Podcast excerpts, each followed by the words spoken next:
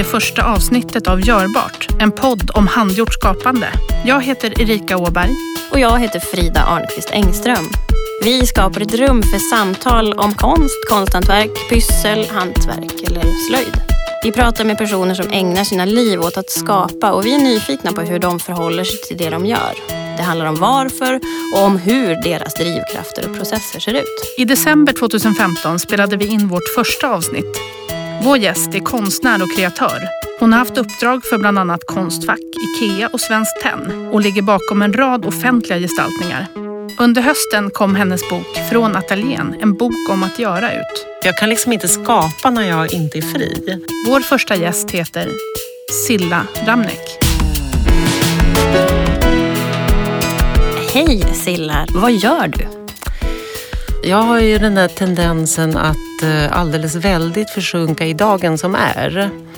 Så att det händer ibland när jag får den frågan att jag svarar jag vet inte. För att jag tror att min styrka väldigt mycket är att vara närvarande i det jag gör. Och precis just nu så sitter jag ju här. Men eh, i övrigt så har jag lite grann en paus efter att eh, jag är färdig med min bok och efter en utställning som jag har på Eskilstuna konstmuseum. Och jag har jobbat ganska mycket, eller snarare väldigt mycket de sista åren. Så att um, jag har sett fram emot att ha några månader när jag liksom städar upp i min verkstad och sorterar papper och framförallt tar mig en funderare. Så att, uh, för veckan så är det egentligen mest städning. Skönt. Mm. Vi vill ju i den här podden skapa ett samtalsrum mm. för samtal kring det handgjorda skapandet. Mm. Och då undrar vi, har du några tankar kring de här termerna som vi använder oss av? Som är slöjd, konst, konsthantverk, pyssel. Mm. Utan att liksom nödvändigtvis rangordna dem. Mm. Vad betyder de här begreppen för dig? Skiljer de sig åt? Att göra, att slöjda, att pyssla, att skapa? Mm. Finns det någon laddning där som du kan, kan du skilja dem åt för dig själv? Mm. Ja, först skulle jag vilja säga att eh, när man pratar om det här mm, så brukar man, det som är ovanligt med det här samtalet är att jag pratar med några som också gör. Som har en erfarenhet inte bara av att tala om, om det eller att göra radio utan ni, ni gör ju i mångt och mycket samma sak som jag. Och det känns väldigt skönt för då har jag ju förhoppningen om att vi tillsammans ska utforska svaret på de här frågorna. Därför att det är otroligt enkelt att hamna i klichéer. Och om, eftersom jag inte har fått frågorna innan så, så kan jag liksom om jag, om jag bara skummar på ytan då drar jag fram de här klichésvaren och mm. de, de vill jag ju undvika. Så kan vi ta dem en och en. Absolut. Eh, ja, pyssel är till exempel nu som i den här raden som du drog upp. Mm. Pyssel är ju, det är ju väldigt trevligt, en väldigt trevlig företeelse men det är ju, upplevs ju ofta som förminskande. Eh, I alla fall om man som jag eh, tycker mig syssla med konst och och eh, när jag gör det, min konst är eh, nästan alltid eh, materialbaserad. Och när någon kommer förbi i verkstaden, i ateljén eller hemma och säger här sitter du och pysslar så tycker jag ju det är lite tråkigt. Mm. jag brukar skoja bort det oftast. Men, mm just hur ordet att, att pyssla ja. har en annan laddning än att göra eller än att skapa eller att mm. slöjda mm. för den delen. Mm. De här aktiva orden om vad vi faktiskt gör, inte mm. bara vad man är, Nej. är lite intressanta. Ja, verkligen. Vi kan ju uppehålla oss ibland kring samtal kring vad, vad hemslöjd kontra konsthantverk kan vara. Mm. Um, men sen är det också just de här orden. Själva görande. Ja, vad vi men det gör. Är, det är som att uh, jag har ju inte så mycket så färdiga teser utan för mig händer, jag menar verkligen att det händer medan jag pratar. Mm. Och uh, när jag jobbar i min ateljé så är på något sätt de där orden helt, de, de existerar inte för mig, de är helt irrelevanta. Alltså jag, jag, jag tänker inte i de banorna. Utan, och vid det här laget så är jag trygg med att det jag sysslar med i, i det jag gör i ateljén, att det kommer att ordna sig med det. Det kommer att hitta sin liksom, publik eller sin, eh, sin köpare eller vad jag ska säga, sin plats liksom, när jag kommer ut från ateljén. Mm. Och då förstås, alltså när jag pack, så småningom när det går mot slutet så måste jag ju kanske reflektera över vad det är jag har gjort. Om jag har slöjdat eller pysslat eller sysslat eller skapat vad jag nu har gjort. Men inne i ateljén så tycker jag att de där begreppen de här epiteten, de är begränsande och de blir styrande liksom. Så att jag, jag försöker nog eh, i varje projekt ha en ganska stor del helt fritt där jag inte liksom egentligen rubricerar vad jag gör. Mm. Men absolut, som någon av er nämnde, att det är identitetsskapande också. Mm. Herregud. Men jag har ju varit lite envis med att inte vilja formulera mig omkring mitt eget arbete. Och i en tid när man liksom allt mer gör det. Och nu ska jag också hålla ett föredrag om mitt eget arbete. Det är ju ungefär det värsta jag vet. Mm. eftersom jag inte vill prata om det riktigt. men, men eh, jag hörde en recension om Woody Allens senaste film och tyvärr så minns jag inte citatet exakt men det var någonting om att vid hans ålder så är det inte längre eh, charmigt med hans Alltså han är, det, det, man, man, kan inte längre säga att han är charmig, man måste tyvärr säga att han är naiv. Mm. mm. Och det, det, där, där, det känner jag mig väldigt träffad av. Alltså jag får, så jag får liksom inte gå in i det naiva facket utan jag kanske måste börja formulera mig. Mm. mm. Och jag gillar ju att formulera mig omkring annat men jag är lite skygg när det gäller mitt skapande. Mm. Mitt pysslande det är väl det som också är tjusningen, tänker mm. jag. För att det, du blir ju väldigt generös i det. Du bjuder ju in i ja. att um, man vill ju gärna ta del av ditt skapande av det, för man blir nyfiken.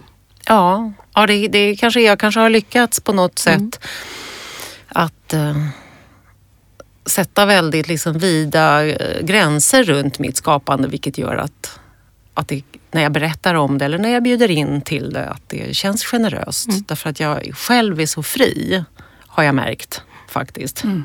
Hur började det för dig? Alltså om man tänker sig din bak, lite grann mm. om din bakgrund och hur började ditt görande? Mm.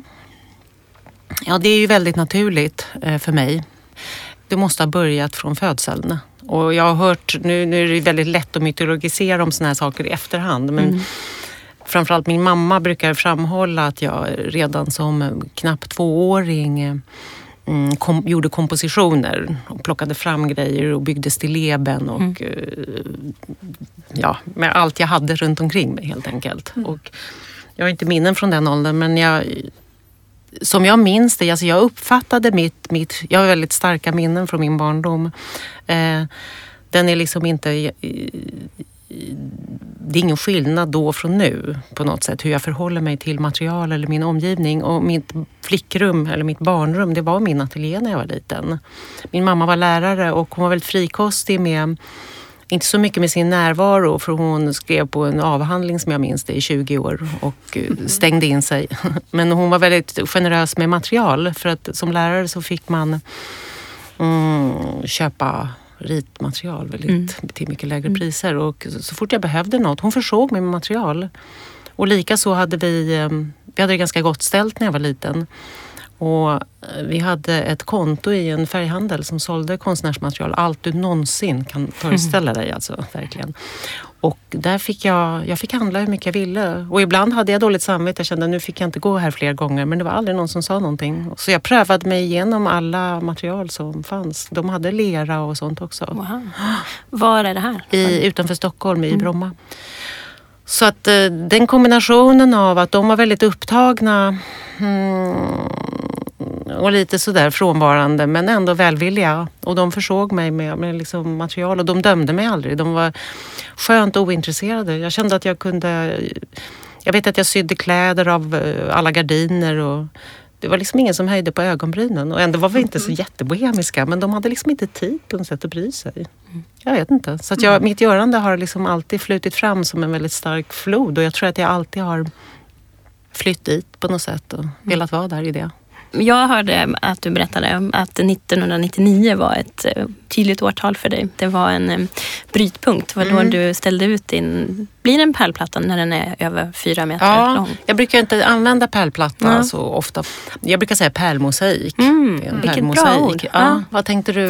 Nej, jag, jag, tänkte att om görandet för dig mm. var annorlunda innan dess. Eller om ja. det, var, det kändes nästan som att du kom ut som, i en ny riktning som Nej, konstnär. Men det var verkligen en, det var, var väldigt stort. Nej, mm. det var inte, mm. jag tycker inte du har missuppfattat utan det mm. var precis så. Och jag känner mig ju fortfarande som Alltså det är ju roligt det här, man har ju någon slags helikopterseende när man tittar på sin, eller sitt liv. Liksom. Mm.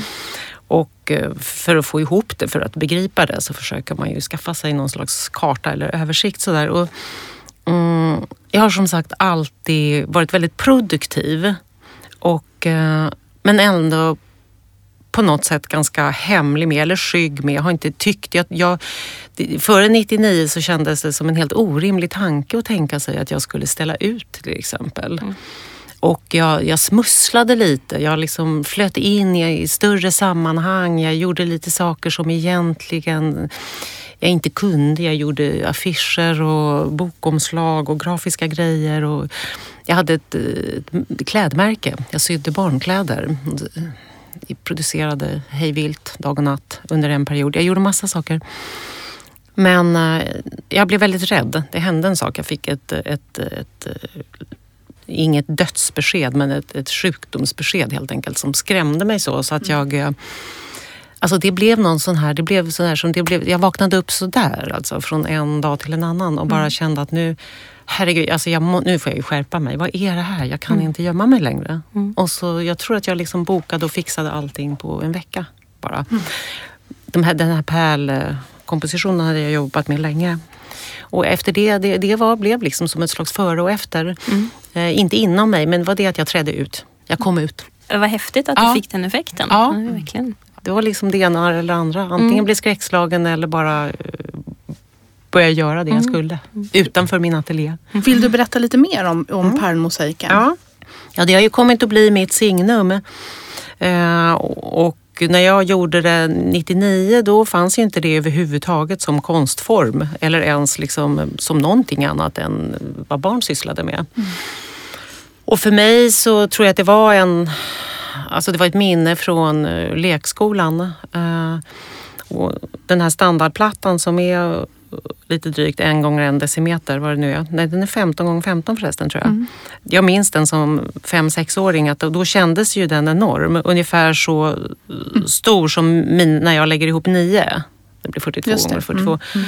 Och jag förbannade alltid när jag, när jag drog igång den där och tänkte hur ska jag orka avsluta den? och lite så kände jag, liksom, jag omsatte det till någon slags vuxenupplevelse. Mm. Men då målade jag, jag målade väldigt mycket och när jag gick på Konstfack så målade jag egentligen bara nat stora naturalistiska porträtt målade jag just vid det här tillfället och i slutet av 90-talet. Och hade eh, flera porträtt på gång. Mm. Men det kändes som någon slags tung plikt av olika anledningar. Och när mörkret sänkte sig och jag hade lyckats få mina barn att sova så istället för att fortsätta med porträtten, vilket jag verkligen tyckte var liksom min uppgift, så flydde jag och uh, la pärlor. Mm. Mm, det kändes som att kedjeröka eller dricka. Det var, liksom, det, var mitt, det var mitt vin, det var de här pärlorna, mitt missbruk. Och jag kunde inte sluta. Alltså jag kunde inte sluta. Jag höll på till tre på nätterna och var mm. svintrött på morgnarna. Och när jag väl hade lagt uh, 250 000 pärlor. Så insåg jag att det var ju min utställning. Mm. Och då kändes det väldigt stort i, i mitt tycke. Mm. Eh, för att det fanns inget liknande. Nej. Och det var lite tidigt så att jag fick inte så mycket uppmärksamhet för det heller. Men sen blev ju det till, det tillämpades ju i det här golvet mm. på Café Saturnus. Mm. Det finns fortfarande? Det finns fortfarande. Ja. Jättehäftigt. Ja. Mm. Hur kom det sig med det materialet också? Ja. Alltså, har du, för du har blivit lite, som du var inne på, förespråkare för det. Ja, Just apropå alltså, konstnärsmaterial, hobbymaterial. Mm. Har du fått eh, ta pärlandet i försvar på något sätt? Ja, man får ju alla möjliga frågor liksom, och jag känner mig alltid som lite yrvaken och utdragen ur min egen håla, min mm. egen liksom, ateljéhåla och arbetsprocess och lite överraskad på något sätt av de här frågorna. Men Mm, eftersom frihet är så viktigt för mig och eh, jag är uppfinningsrik när det gäller att uppfinna frihet hela tiden och på nytt. Mm, om pärlor skulle bli tvång skulle jag nog inte syssla med det. Men det finns en väldig frihet i att använda hobbymaterial när man gör konst. Därför att det är... Det finns inga förväntningar där helt enkelt. Mm. Så att jag, jag gillar ju material som inte har den där statusen och som inte är så belastade av förväntningar. Mm. Och sen så gillar jag ju väldigt mycket, jag dras till det som är lite i skuggan och ratat och kasserat och det som andra liksom har vänt bort blicken från. Mm. Det har ju varit en prövning några år när pärlorna blev så populära. Mm. Det, det, har jag tyckt var lite så där besvärande. Men nu, nu när jag var på Panduro för ett tag sedan, så att, jag menar, det har ju varit år jag inte har hållit på med det. Jag fick också en inflammation bakom höger skuldra som blev ganska så kraftig. Det kan man ju få när man håller på. Mm. Jag blev ganska duktig med vänstern och sen så pallade jag upp liksom armbågen på några kuddar. Mm. För att fortsätta. Men ibland, det har också fått mig att sluta. Plus att liksom, ett tag så tyckte jag min nyfikenhet faktiskt var stillad. Mm. Och då blir det bara produktion och det har jag aldrig varit intresserad av. Mm. Idag så tänker man ju ofta på pärlplattan eller pärlorna som någon slags pixel eller mm. foto. Eller, ja, där har ju du aldrig varit om jag förstår det. Det är mönster som, det är verkligen din mönstervärld ja, som kliver in. Ja precis. Nej, jag, har ju aldrig, jag jobbar ju inte med dator. Mm. Jag är intresserad av matte. Alltså organiserar och systematiserar, ser mm. strukturer. Och eh, jag tänker aldrig ut, jag skissar aldrig. Utan för mig gäller liksom regeln lagd pärla ligger. Så att jag jag har mer en intuitiv känsla. Jag formar direkt i materialet och mm. det ena leder till det andra. Om jag gör stora former så längtar jag efter små. Alltså skapar någon slags balans i någon, någon kedjereaktion. Liksom. Mm. Intressant. Mm. Jag, trodde inte, jag trodde mer att det var ett försöka, alltså försöka försöka om hela tiden. Men det, mm. no, ja, det kan det ju vara. Och det handlar inte alls om estetik utan det handlar om att pröva ut saker. Och för det, den reaktionen fick jag ju ofta och det tänker jag det är för att jag är kvinna. Det här kunde bli fina kuddar. Mm. Brukar folk säga. Ja men alltså skulle jag göra kuddar så tycker jag att de här är ganska fula de här mönstren. Det, mm. det, det handlar mm. inte om det. Mm. Jag har inte försökt göra fina mönster utan det handlar om något annat. Ska vi prata lite om boken? Mm. För boken som nyligen kom ut och som vi nämnde tidigare heter Från ateljén, en bok om att göra. Mm.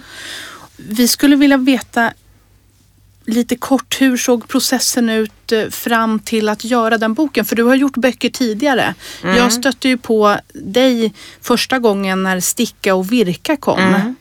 Eh, som är också en, en bok som fortfarande är alldeles särskild i sitt slag. Mm. Och som jag eh, vet drabbade mig väldigt kraftigt när den kom.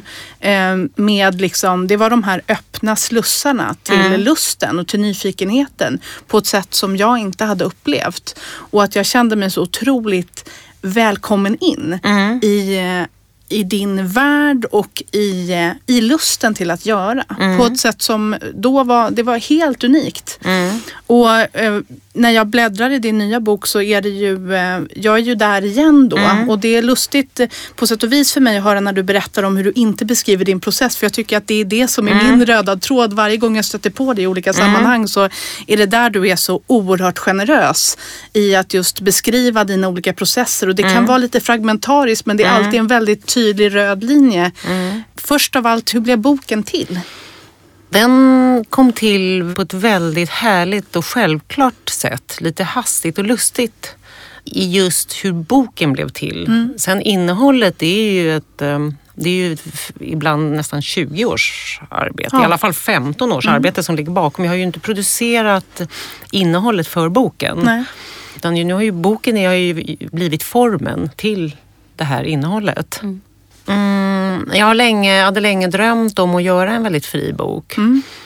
Och där man på något sätt tar risken att gå förbi för rika förklaringar och in, alltså vill undvika att eh, rubricera för mycket. Det är ingen hierarki som guidar läsaren. Det är ganska på ett sätt mycket upp till läsaren mm. att, att förstå den. Det är en otroligt modig bok tycker jag. Mm. Alltså det är inte bara att ge ut, eller, men också inte bara från förläggarens håll utan men framförallt mm. från ditt håll. Mm. Det är ju lite grann en guide till att göra i din process. Och, mm. du berättar väldigt öppet om dina kreativa processer. Mm. Fanns det några tveksamheter kring att lämna ut dem? Funderar jag på. Alltså, mm. Nej man... men det, kan, det du säger är, det är, väl, det är väl lite betecknande för hur jag har jobbat och jag har väl en lyckligtvis eh, och smärtsamt nog en grandios sida där jag eh, liksom mm. fullständigt tror på mig själv. Mm. Mm. Och i det läget så ger jag gärna ut en bok. Mm. Men jag blev bestört när jag väl höll den i min hand och bara mm. kände så här, men gud vad har jag gjort? Det här är ju förfärligt. och eh, jag kände, jag är ganska trött efteråt och det kan ha med det här att göra. Att jag, det, det, som jag sa inledningsvis, alltså jag känner att jag måste sova i två månader. Så det kan ha att göra med det här att det kostar på. Mm. Mm. Liksom lite mer än vad jag förstår. Men mm.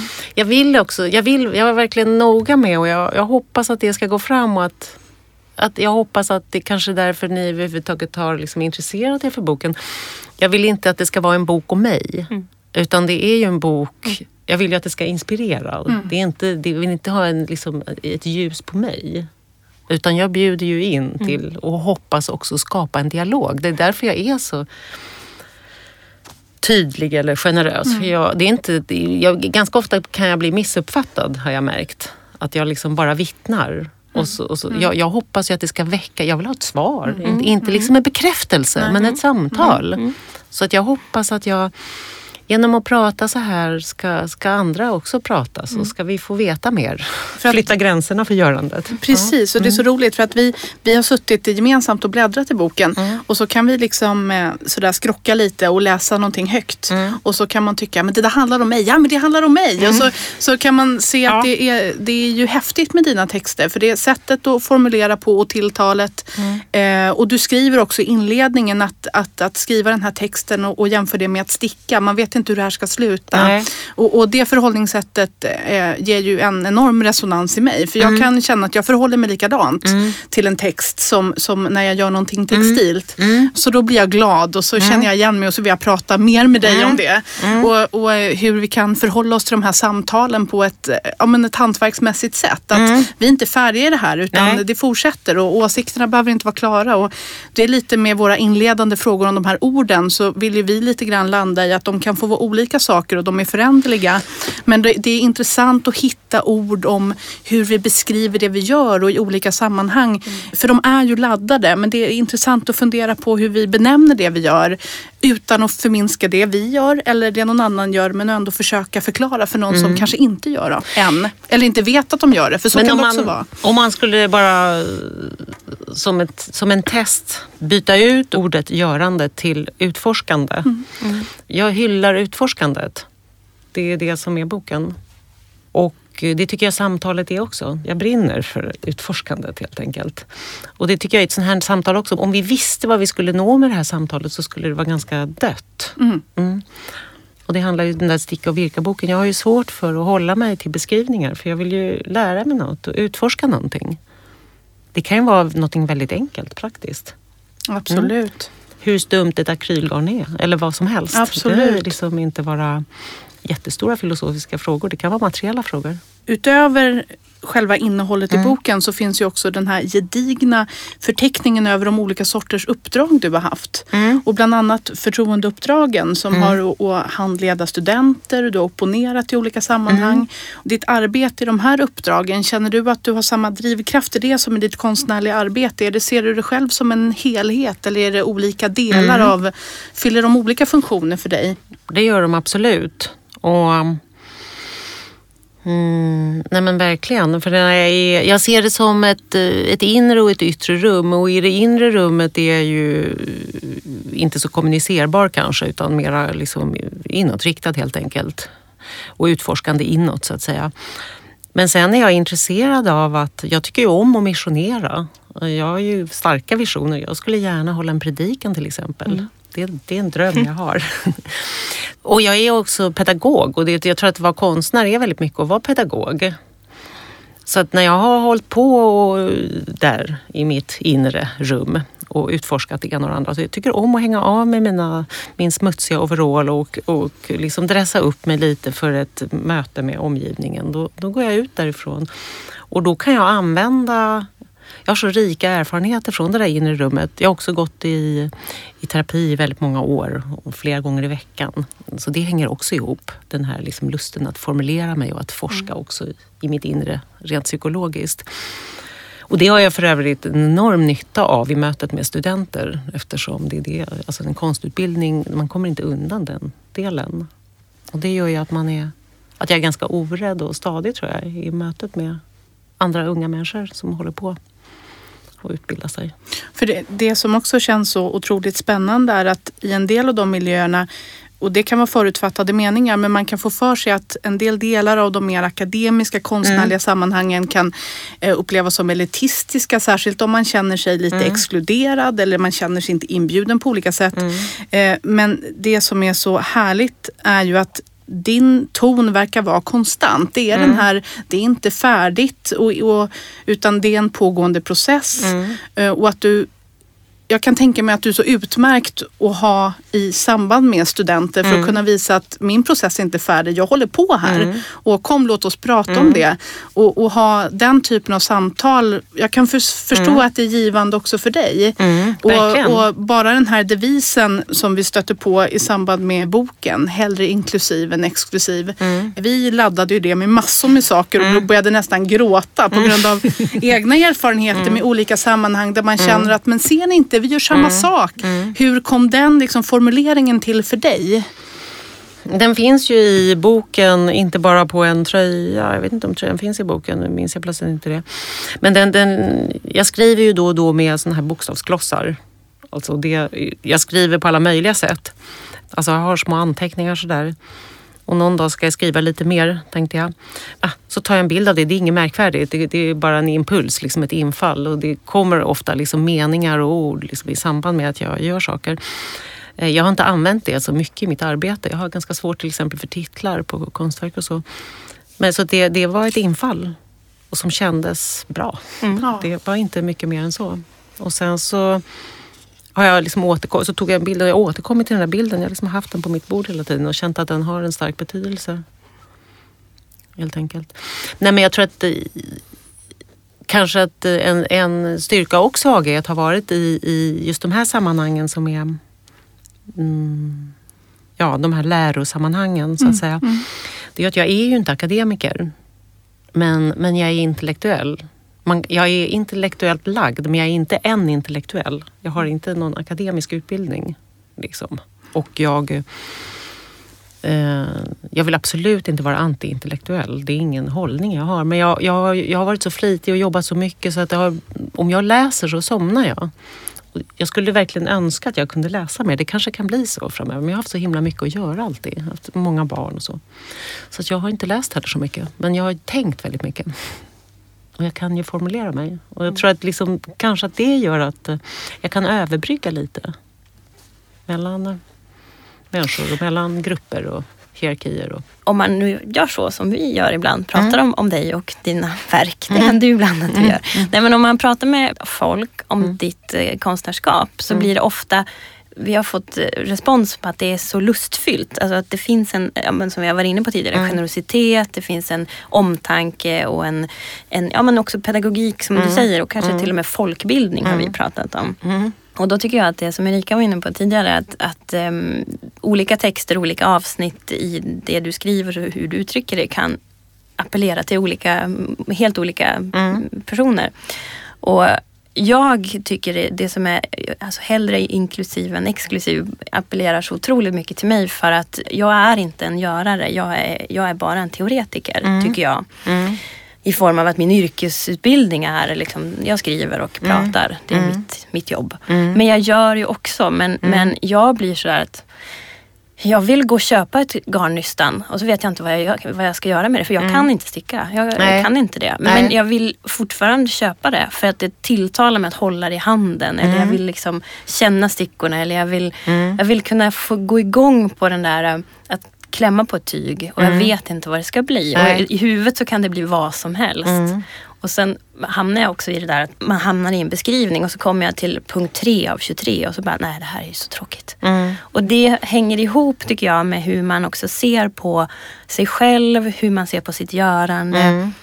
Alltså jag blir lugnad av att veta att någon annan tänker likadant. Kanske lite så jag känner. Att man, för det känns lite fult också. Att man, nej, ja, man ska, det ska ju bli något. Men Det ska li- se lika fint ut på baksidan som på framsidan. Alltså det, ska liksom, det finns något sånt mått av att vad ska det bli då? Men jag tror att jag, det jag har gjort har funkat inspirerande. Tänka i backspegeln, det här är ju ingen strategi jag har. Ingenting är någon strategi utan det är ju när man i efterhand försöker förstå vad det är som har hänt. Liksom.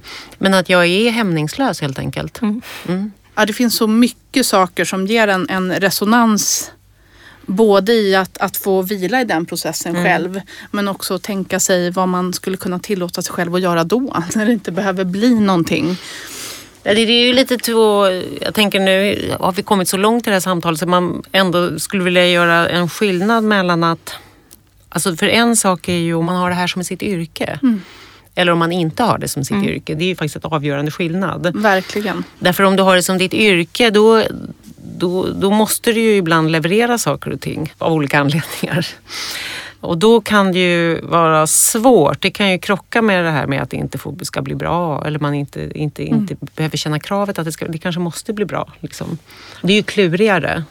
Och då försöker jag, när jag har uppdrag som är liksom klart formulerade och det måste jag ha en tid och det, det är på något sätt en, en, liksom en ram också, herregud.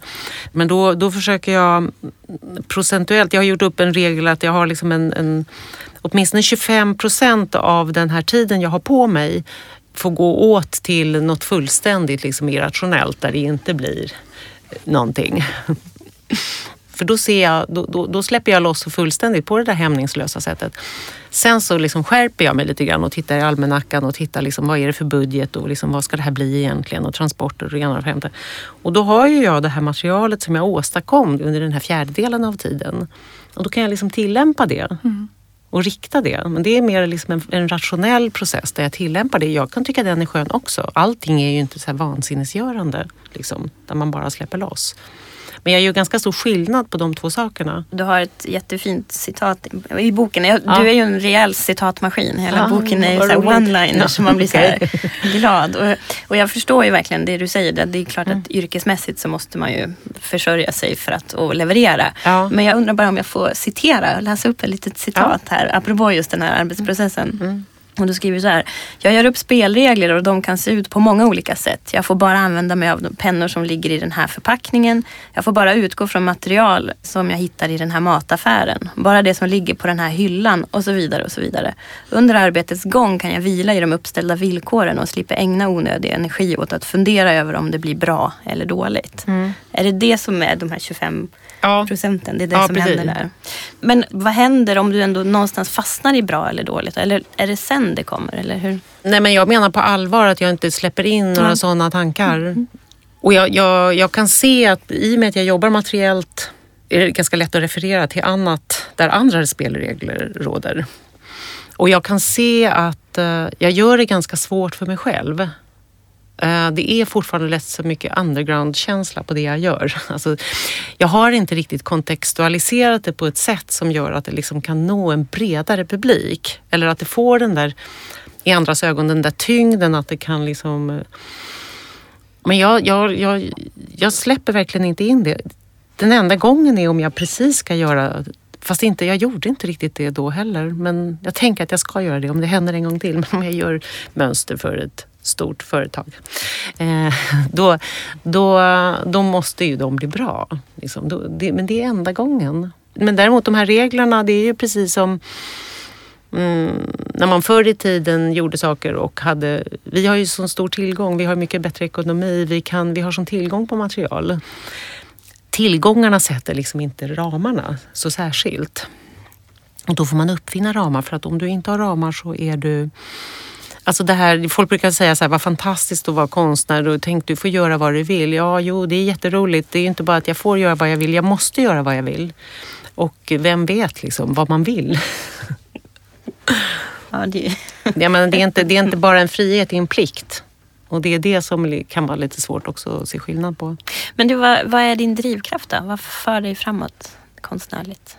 Alltså de, det blir lite sådär i dagsformen, det är lite humör, olika humörsvar där. Ibland har jag lite mer sådär, lite melankoliskt tänkt. Jag, jag har associerat till Carl Johan De Geers bok Den här kameran som tröst och tänkt i all konst någon slags tröst, någon slags tröstbeteende. menar, precis som att äta smågodis eller någonting. Alltså att man inte, det är någon slags tröstbeteende för någon stor skräck för att livet ska ta slut eller någonting. Jag vet inte. Det tänker jag ibland men eh, Nej, för mig är det nog det där utforskandet hela tiden. Att jag, kan, jag är så otroligt nyfiken på vad som händer om jag gör olika saker. Det är nog min drivkraft egentligen. Var kommer det ifrån? Ja, då, då tycker jag då kommer man ner till det här, vad är kreativitet? Mm. Jag, jag, är, jag är väldigt kreativ helt enkelt, på, liksom, på riktigt. det, är. Eh, det, är sånt miss, det är sånt ord man misshushåller med, det är lite fånigt det ordet. Men i, i betydelsen att jag mm, vill pröva saker så är jag väldigt kreativ. Var det kommer ifrån, jag undrar om inte det är en läggning tyvärr. Jag, jag, jag kan inte känna något annat än att det skulle vara så faktiskt. Det är väl som att man kan bemötas av det här, måste du hela tiden hålla på? Eh, och det, då kan jag bara svara ja och se Ja. lite förvånad ut. Ja. Sådär. Det kan du ge dig på att jag måste. Ja. Ska jag bara sitta här? Men Ja. kan du inte bara slappna av? Ja. Vad menar du med det då? Jo. Sådär. Ja, jo det får jag ju höra otroligt mycket. Jag är väldigt, väldigt, väldigt trött på det. Och eh, jag kan känna att det är för att jag är kvinna också väldigt mycket. Mina barn säger så här, du, då är det i och för sig lite mer gulligt. De säger, du, du smygjobbar alltid. Exakt, den har man fått. Ja, du tittar inte på film, du bara håller på. Du är Ja. inte ledig mamma. Nej. Nej. Men finns det någonting, för, så för er då som, som håller på, alltså Mm. finns det något, eh, någon kreativitet som inte är jobb? Alltså, eller är det är ingenting jobb? Så skapandet, ser ni det som... Eh, för det första är jag väldigt intryckskänslig. Jag tar väldigt mycket intryck. Eh, och jag omvandlar nog allting liksom till något slags utforskande. Vilket gör att jag upplever det som att jag jobbar från när jag vaknar till jag somnar. Jag är också väldigt trött när klockan är sju. Alltså för då har jag ansträngt mig så otroligt mycket på något sätt. Jag, jag slöar inte. Så att, eh, nej, jag, jag tycker nog att allt är ett arbete på ett sätt. Alltså, men jag är otroligt tacksam. Alltså väldigt, väldigt roligt arbete. Jag tycker liksom om det som är tråkigt också. Jag har inga problem med det. Vad är det som är tråkigt då? Nej men det man kan tycka är tråkigt, jag tycker liksom allt är kul på något sätt. Mm. Du kan se att det finns en funktion med det. Ja, Ja. alltså utforskandet är liksom i allt. Jag är nog, ja, tycker Ja, precis. är liksom, det är en gåva att Ja. tycka det. Det liksom, finns inga transportsträckor. Liksom allt är spännande. Nej, Och när man börjar se på det på det sättet så kan jag känna att den där, det kan vara oerhört befriande att få se att nej, men det är ju visst en helhet. När jag kan, Precis. om man kör fast i ett projekt Ja. eller att jag kan känna någonstans att nu står jag lite grann här och stampar. Mm. Ja men sätt mig då och måla. Sådär. Ja men här var ju formerna, här kom de ju. Och Mm. sen kanske de ska vara på en vante egentligen. För det är det som står på i kalendern. Så står det vante. Mm. Men, men, och så kom jag tillbaks in i det där flödet. För det där är ju också en intressant sak faktiskt. Mm. När man har ett uppdrag. När det faktiskt ska bli någonting. Så kan man inte heller sitta och vänta på det här sköna flödet av Nej. inspiration. I vilket man får dväljas liksom. I någon sorts välsignelse. Utan man måste också hitta genvägar och veta var, när kom jag igång då? Vilket tillstånd kan jag lite grann ibland till och med lura mig in i det här? Och det är spännande. Där har faktiskt orden guidat mig lite, eller hjälpt mig lite just i det. För det, det upplevde jag framförallt i början av min yrkesbana, just den här paniken man kan få när man har ett uppdrag och, och tiden går. Liksom, och man hittar inte rätt helt enkelt. Där tycker jag orden har hjälpt mig lite. Dels den här idén om på något sätt det inre rummet och det yttre rummet.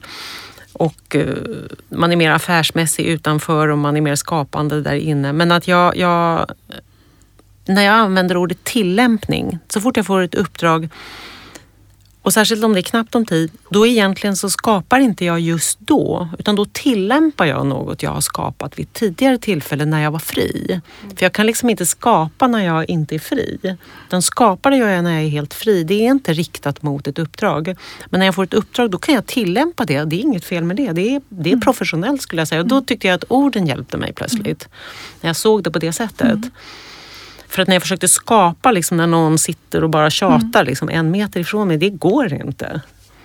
Du nämner ju också de här laddade föremålen i boken. Och det här med, som vi pratade lite om tidigare, att ha samlingar. Och man bygger liksom små stilleben. Och det där är ju också väldigt spännande just med, med sakerna. Och såklart vad de betyder för en i ett visst sammanhang. Men det kan ju också vara en, en sån där eh, igångsättare på något sätt. Och väldigt användbar. Eh, även om det kan vara hur omodernt som helst att säga att jag tycker om saker så kan det verkligen fylla en viktig funktion. För det kan ju vara en liten känsloimpuls som kommer. Det är spännande. Just tillämpningen som fenomen också. Mm. Som, har du det nedskrivet eller har du det i huvudet eller har du det i händerna? Var finns, alltså hur kommer du på det? Skillnaden mellan skapande och tillämpning Nej, jag, menar jag du, tänker mer så här, när, om du tänker att du har ett uppdrag och så, Ja. och så ska du tillämpa nu det som finns. Ja, men det är ganska enkelt då på ett sätt därför att då, då har man det här ostyriga materialet som har tillkommit vid något annat tillfälle.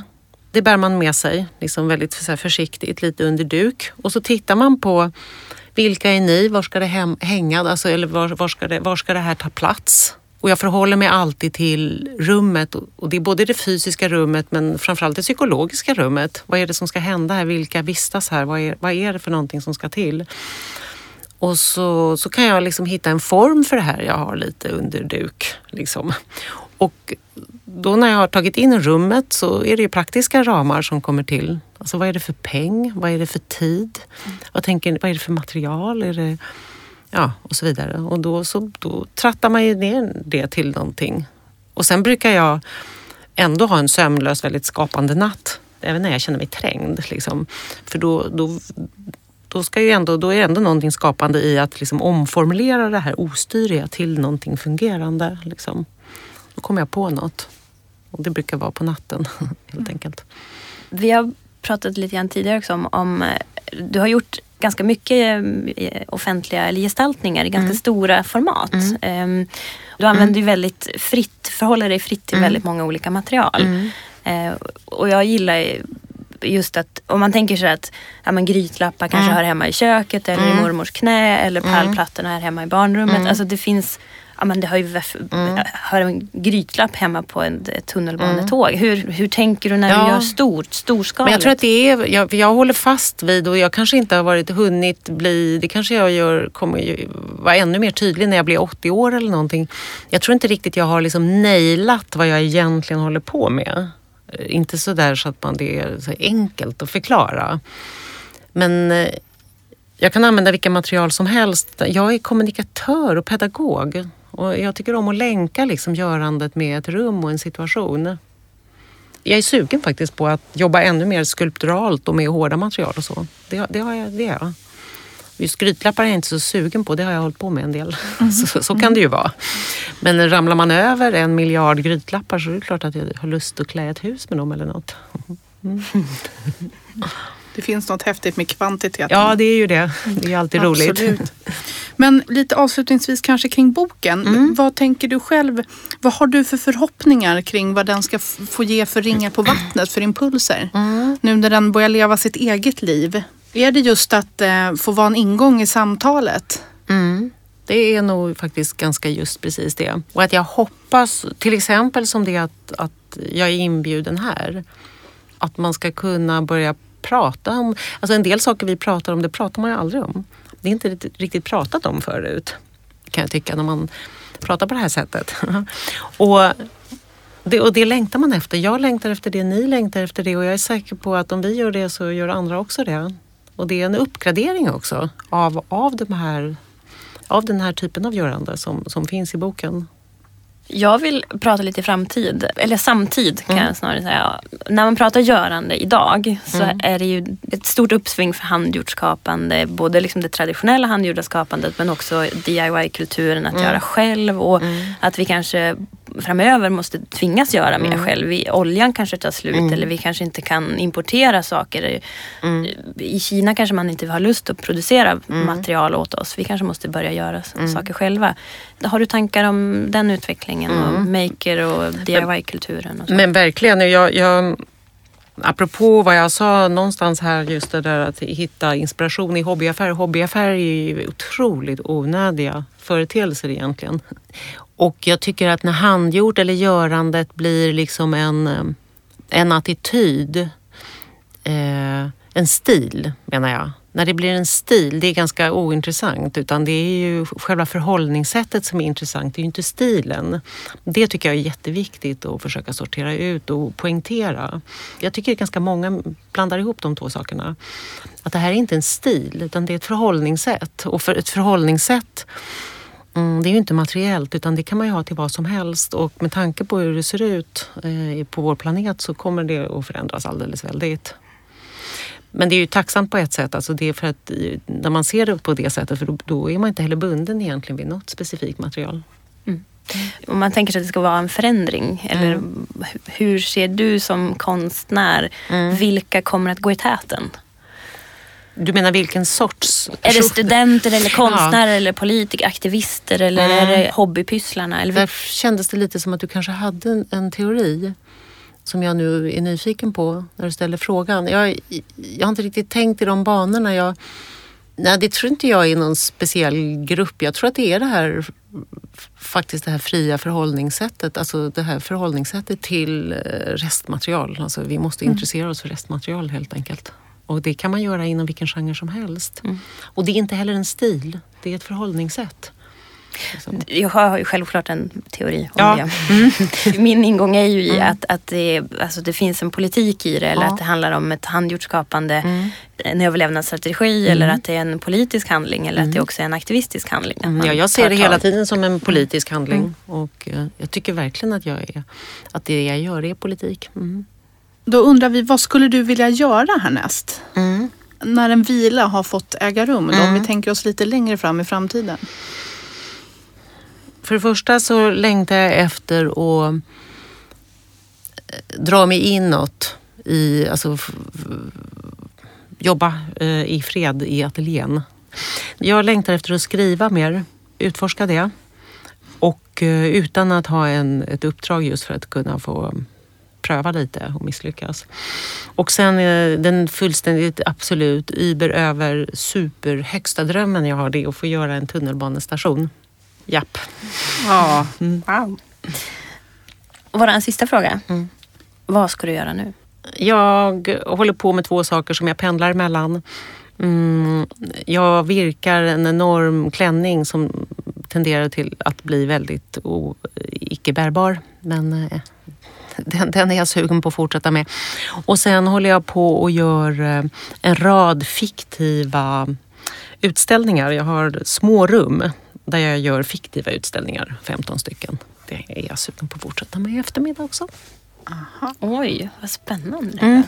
Det är väldigt roligt. Men då vill vi tacka dig Silla så hemskt mycket för att du kom hit idag. Och så skulle vi vilja veta, var kan man följa dig om man vill eh, se vad du gör? Du finns på Instagram. Precis, och det, jag tycker Instagram är fantastiskt roligt. Och eftersom jag jobbar mycket själv så, så är det också en kontakt med omvärlden. Och då finns jag under mitt eget namn bara. Lätt som en plätt. Tack så hemskt så mycket för att du mycket. kom hit. Tack så jättemycket för att jag fick komma. Jätteroligt.